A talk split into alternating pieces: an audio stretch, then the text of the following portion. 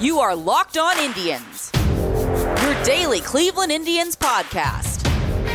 Part of the Locked On Podcast Network, your team every day.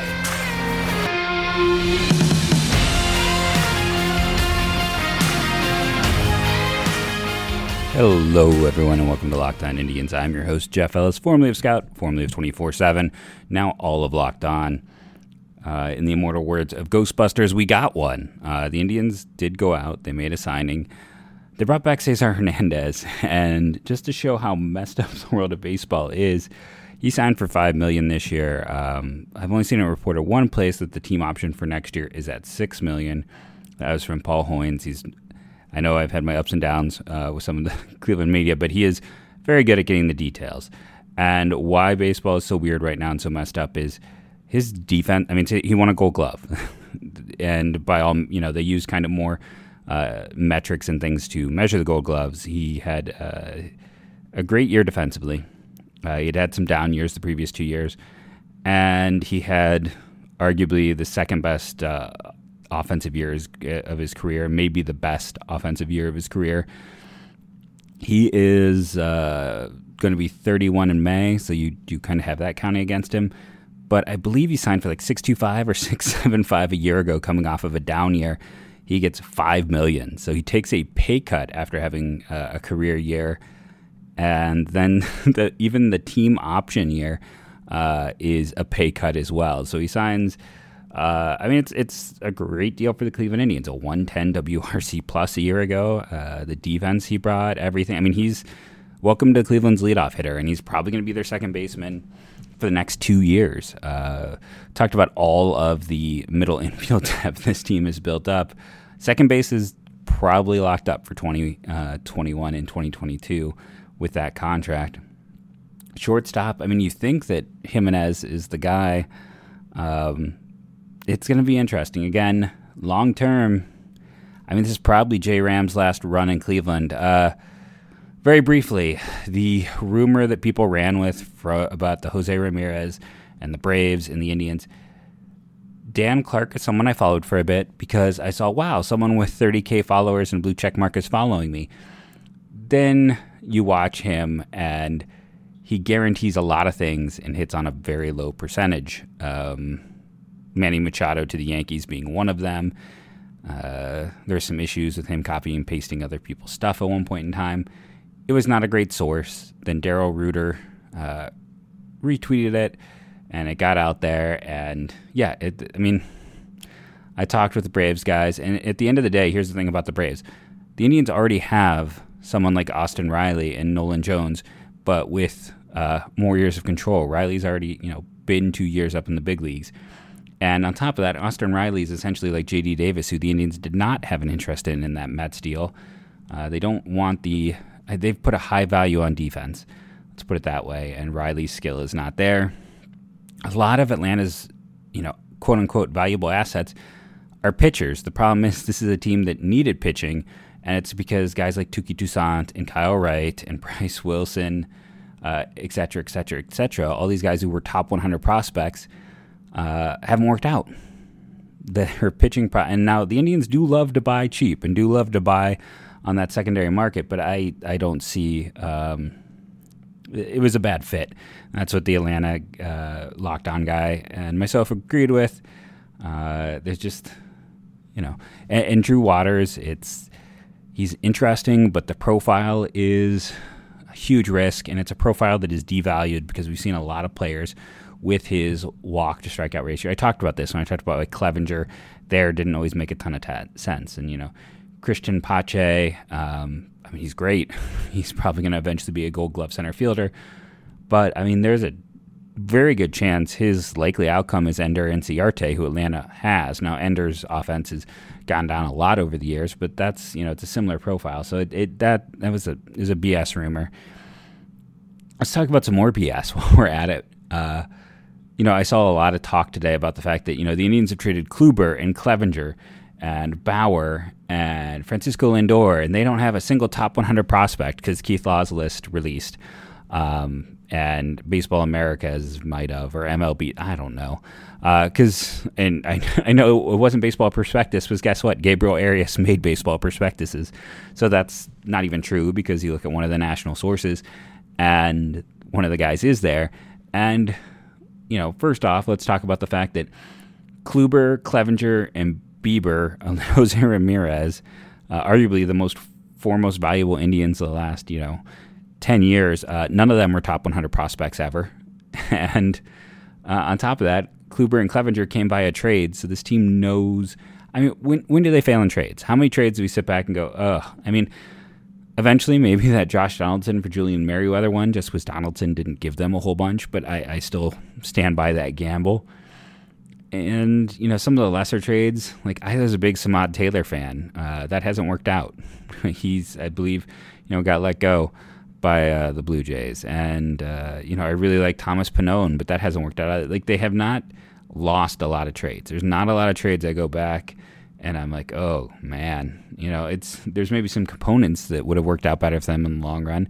But even if someone's out there and you want to talk about a miss being like Giovanni Urshela being let go, um, he was released by the Yankees and the Blue Jays as well. Like it's uh, he no one expected him to become what he's become. That's just the end of story there. And on top of you know, again, when you look at all the lists, it's not true. Secondarily, you go through those deals. Lindor, the two centerpieces in that deal, and I would argue 75% of the value in the Lindor trade uh, were Rosario and Giménez. That's what they were going for with those two guys who don't count as prospects anymore. And then you go and you look at um, I think Emmanuel Clase might still technically count as a as a prospect, um, but again, relievers are never really top 100 guys, and Kluber's value was way down. I mean, let's just be honest. After at his age, with that injury, there wasn't a whole lot there. Um, we talk Lindor Bauer. I mean, Franmil Reyes was the centerpiece, this potential 40 home run guy with a ton of power. I mean, the number two pro, they then because they got a top 100 prospect in Taylor Trammell, but they rerouted him to get more pieces, to get Franmil Reyes, to get Logan Allen the first, uh, to get I can't remember the other guy who was like from Low A, they got from the Padres in that one, but they did that. And then when you look at that San Diego deal, you know, uh, to me, Gabriel Arias is a guy I'd put in the top 100 prospects. I mean, his defense alone is going to give him a chance to be a starting shortstop somewhere in baseball. And, you know, I should see how long we are into the recording because I would like to talk about the shortstop market in general. But uh, yeah, I mean, you can get by with a guy with that good a defense who could fall into 20 home runs, even if he ends up being a high strikeout, low average guy. Uh, Joey Cantillo, higher rated than a lot of people think or give credit for. You look at something like, uh, I think the Steamer projections thought that he could even though he's never pitched above A ball, thought that he could produce a positive war next year just because of what he's shown. And again, fits the Indians' profile to a T, which is something I stated the minute they got him. And their third and I mean, like, A, they got six pieces, and B, their third and fourth were Quantrill, former top 10 overall pick, a guy who at one time was talked about as being the favorite to be the first overall pick in the draft, just didn't develop properly. And again, San Diego's pitching development has been less than sparkling had a lot of great prospects. I've also had a lot of injuries and a lot of guys stall out. And then uh, Josh Naylor, who I think was the 11th or 12th pick in his draft. Now, admittedly, he was an overdraft by the Marlins.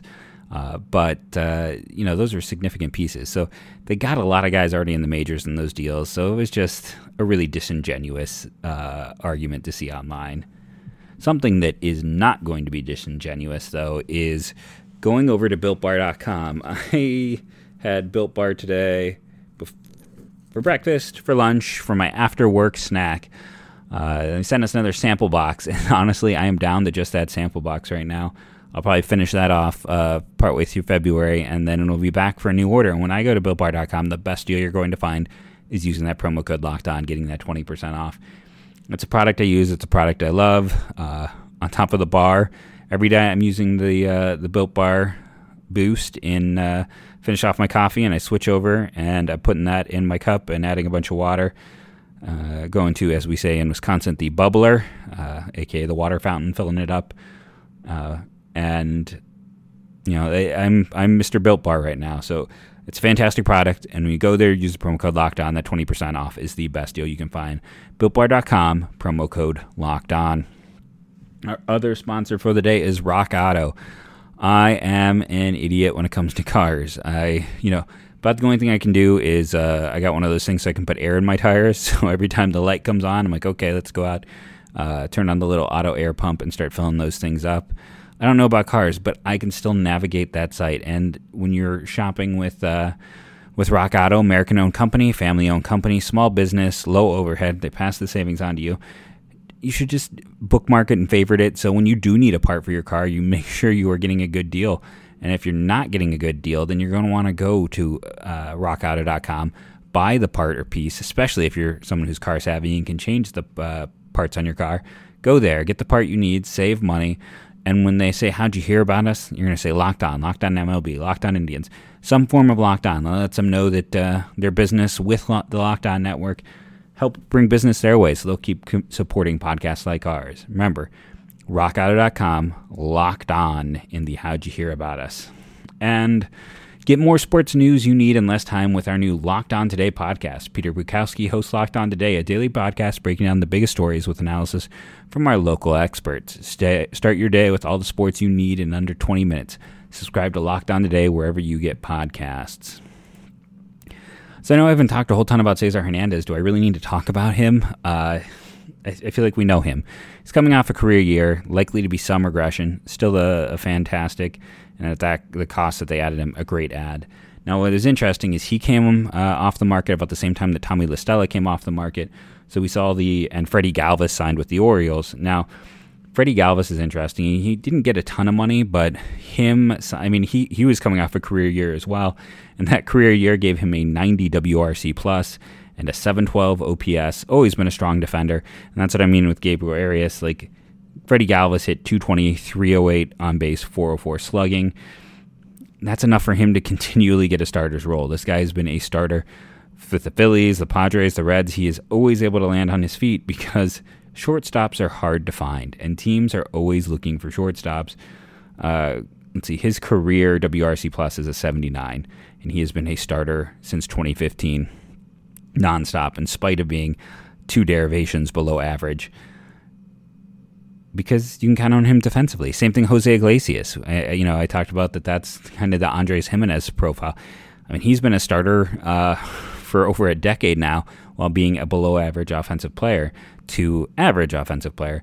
Uh, and with Arias, yeah, there's gonna be questions. Is the average going to be high? But you know, again, you look at someone like Galvis who hit 220, 260 is the high, 263 is the high, but 260, 247 career hitter.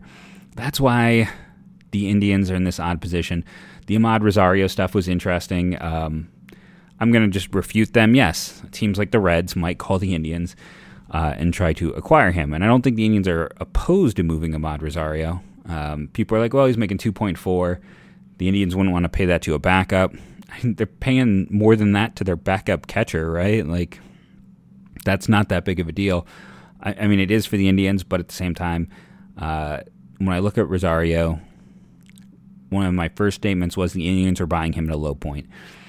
Now, if you're looking at him as a shortstop, my first response would be why? Because the numbers in the majors have been pretty terrible. Like by every metric, he's not a good defender at short.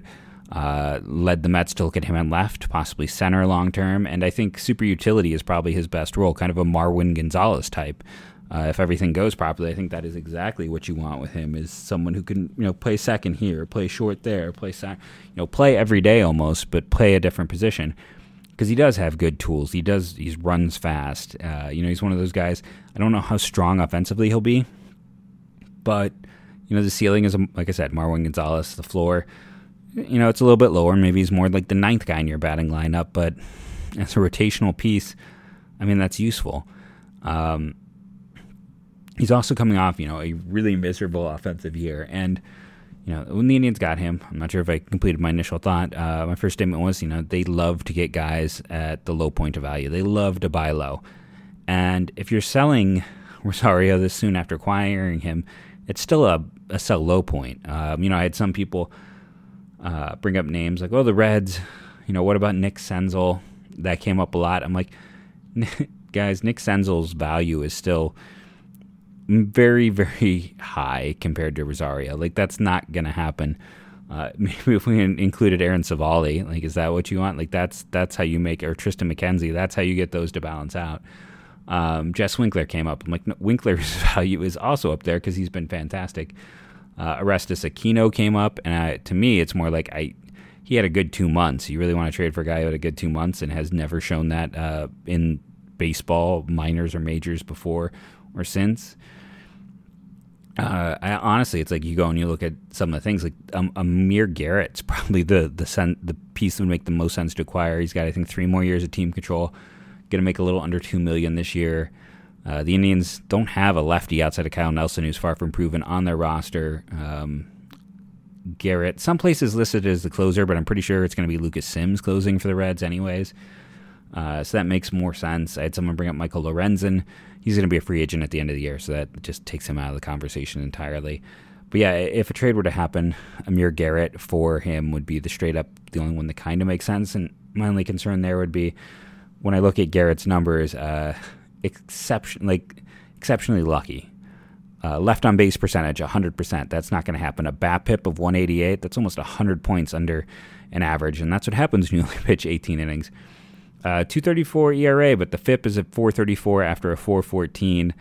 So I don't think he was anywhere near as good as he looked, long and short of it. And here's the thing yes, the Indians are going to mess with Giménez's service time no matter what. He's going to start the season not on the roster. Um, if they were to trade Rosario, Chang could fill the thing for a bit. Um, you know, they've ran out Eric Stamets when they had an injury because they didn't want to. I mean, Chang was hurt at the time too, so that affected it. But there were some better options. But uh, they're, they're willing to run out lesser guys to avoid the service time issue. But when you have him there already, the other thing I think more importantly than like, you know, uh, they're not gonna. Owen Miller's not to get a shot because he doesn't have to be added to the 40 man yet. Uh, and with Rosario, because of his athleticism, his tools, and his pedigree, his value is going to hold. At least for this year, it's going to be consistent where it is unless he performs well. If he comes out and hits like he hit in 2019, I mean, the Indians probably A, aren't going to want to trade him, but if they did, I mean, that's not a small increase. That's an exponential increase in his value. All of a sudden, he starts looking like a potential 2020 guy, which is what he looked like in 2019. And if he shows that he can play left field, center field, occasionally filling it short or at second base, I mean, his valuation completely changes. And that's why I don't think the Indians really would be that interested in trading right now because you're not going to get a ton of value for him. He doesn't hold, I don't think, to many that high of a valuation. And if you're a team like the Reds who specifically needs a shortstop because you have nothing there, uh, and man, that Reds infield, whew, they are punting defense. I mean, you look at that Reds team, they went all, everyone was so excited about them last offseason with Castellanos and Moustakas. And I mean, now they're just selling pieces left and right. Uh, it's, they're an ugly mess. Like, you know, they, they might have to give something away to get someone to take Mike Moustakas off their books. And I mean, defensively, it's, it's not good. And prospect wise, they're really suffering as well. And it, it's, yeah, they made the playoffs in the expanded playoff year, but I hope it was a good selling of their soul because things are not shaping up good, and they might have to trade away some of those ace pitchers at the top. And that's what the Indians are trying to avoid. They're trying to keep this uh, slow build going. Uh, just always have that opportunity to uh, to get there. So I think they hold on to Rosario. It just doesn't make sense to trade him uh, unless someone out there really bowls them over. Uh, you're gonna hold on to him. You're gonna hope that you can work with him to make adjustments. Uh, you know that the Mets were awful at making adjustments and just player development, which is one of those things where you're like, okay, so maybe they see something they can do very simply to help him.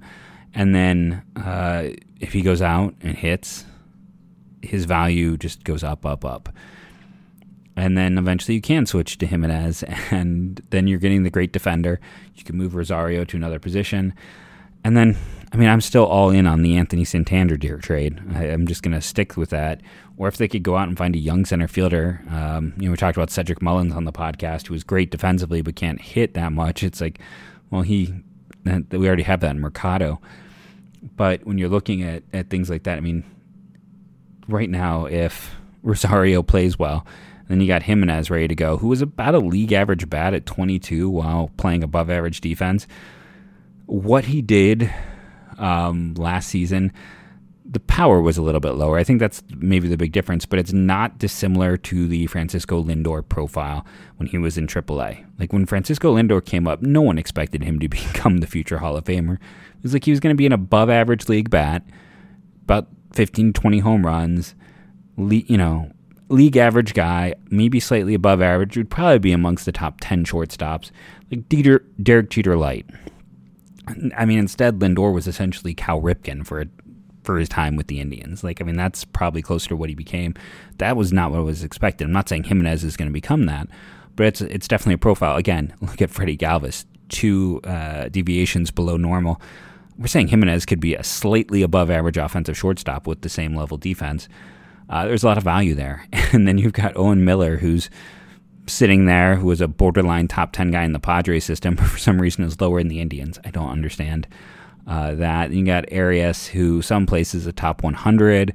Ty Freeman, who, I mean, most of us thought he's going to move to second long term, anyways. And by the way, if he spends, you know, this year in Double A and then all of next year until the very end in Triple A, guess what? Cesar Hernandez's contract sets up perfectly for Ty Freeman to come in. Like it's it's ideal how those two set up. Um, but and that's not even talking about you know the, the further depth in the system and the guys like Carson Tucker they just drafted or you know uh, Brayan Rocchio who a lot of people are super high on. Not my guy necessarily, and they just keep adding more young shortstops. And that's why I, I, think it makes perfect sense to trade some of that infield depth to uh, get some outfield help. We'll see if they consider it, what they do. Um, you know, the Pirates are now, thanks to La Stella and uh, Hernandez coming off, we're down to kind of Kolten Wong and, you know, uh, Jonathan Schoop. So uh, Adam Frazier, all of a sudden with the Pirates, gets an, to be an interesting trade asset. Mostly second base in the majors, had played some short in the minors. I'm curious if a team would consider trying him at short in the majors. But uh, you know, it, there's there's such a need for middle infielders. All of a sudden, that's a name is getting bandied about. And if Frazier gets traded, I think then the Indians will officially no longer have the lowest payroll in baseball. I think that will tilt things a bit. So that's something else to pay attention to, because I really do think that matters. I think in terms of just optics, they do not want to be the lowest payroll team. But this is step one. Uh, I do think adding a cost controlled reliever, specifically someone who has, you know, Shane Greene or the like, someone who has closed games, because we know that, yes, the closing position can be high leverage, but often is not. And that when you have a player and you make him a closer, uh, it just makes their arbitration rates spike because uh, saves become kind of the valuable way we judge pitchers in the bullpen. So I still think uh, you know they can kind of wait things out. I mean, they need a lefty. I, will be curious to see if they revisit Oliver Perez or if they take my advice on Andrew Chafin or if they you know make a trade for that left-handed pitcher. But still some work to be done. We we know that you know they were rumored to have five to ten to spend. Uh, my whole theory was it was however much money it would take to get them to be no longer the lowest payroll team. They were almost there, uh, so maybe they'll be done at five, especially if the Pirates can find a way to trade Adam Frazier for something. But uh, they still have some parts and pieces to go out and do.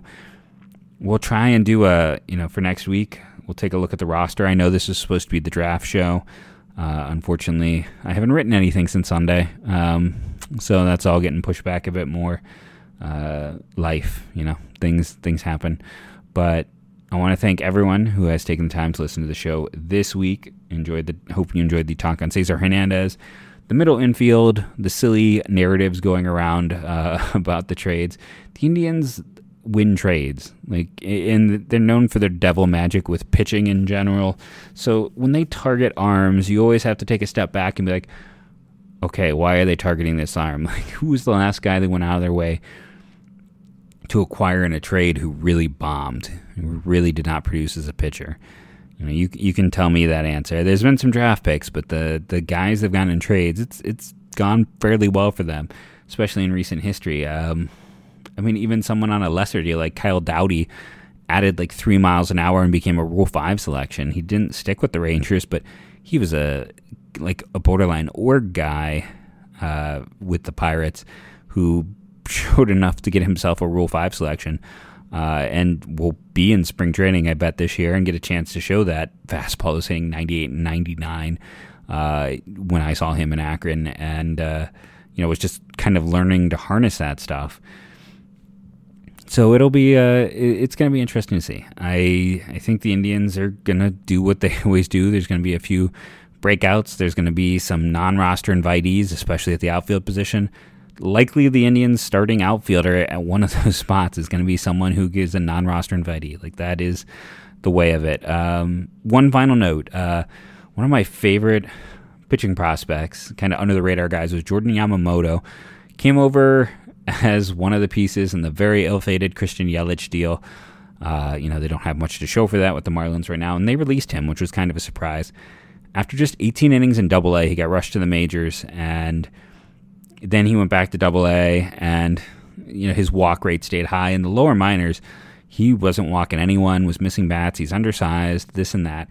Fits the Indians' profile to a T. I don't know if they necessarily have the space to claim him, but as a 40 man addition, like there's always been enough there to make me think that he could be a Zach Gallen type of arm. So I'd love to see the Indians take a gamble. Fits what we've seen them do. Um, we'd see if he even gets there. Someone's going to claim him. Was an interesting uh, choice for the Marlins to let him go, but I just wanted to quickly comment there. Uh, as always, thank you all for listening, downloading. Uh, the Locked On Brewers have a, uh, a new host, and they've moved in the top 10, knocking out the Tigers. So instead of targeting the Tigers, let's now target the Brewers. Uh, download daily. Have a friend download and listen. Uh, recommend it to others. Leave those rate and reviews. Let's march our way up into the top 10 Locked On Baseball podcasts.